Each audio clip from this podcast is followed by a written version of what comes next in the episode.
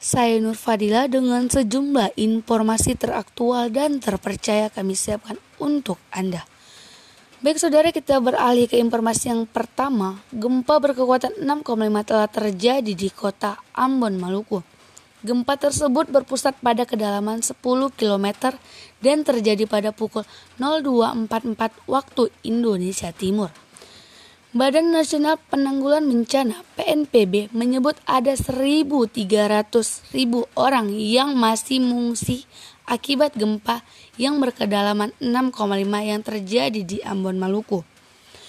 BMKG juga menyebutkan bahwa korban meninggal dunia akibat gempa ada 41 orang, dengan rincian Kabupaten Maluku Tengah 18 orang, Kota Ambon 12 orang, dan bagian barat ada 11 orang.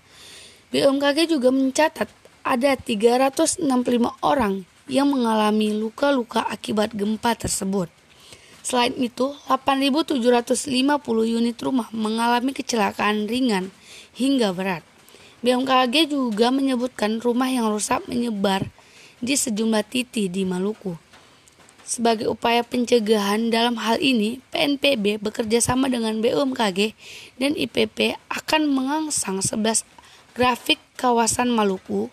Hal tersebut untuk mengetahui karakteristik gempa susulan pasca gempa berkekuatan 6,5 yang terjadi. Sekian berita yang bisa saya sampaikan.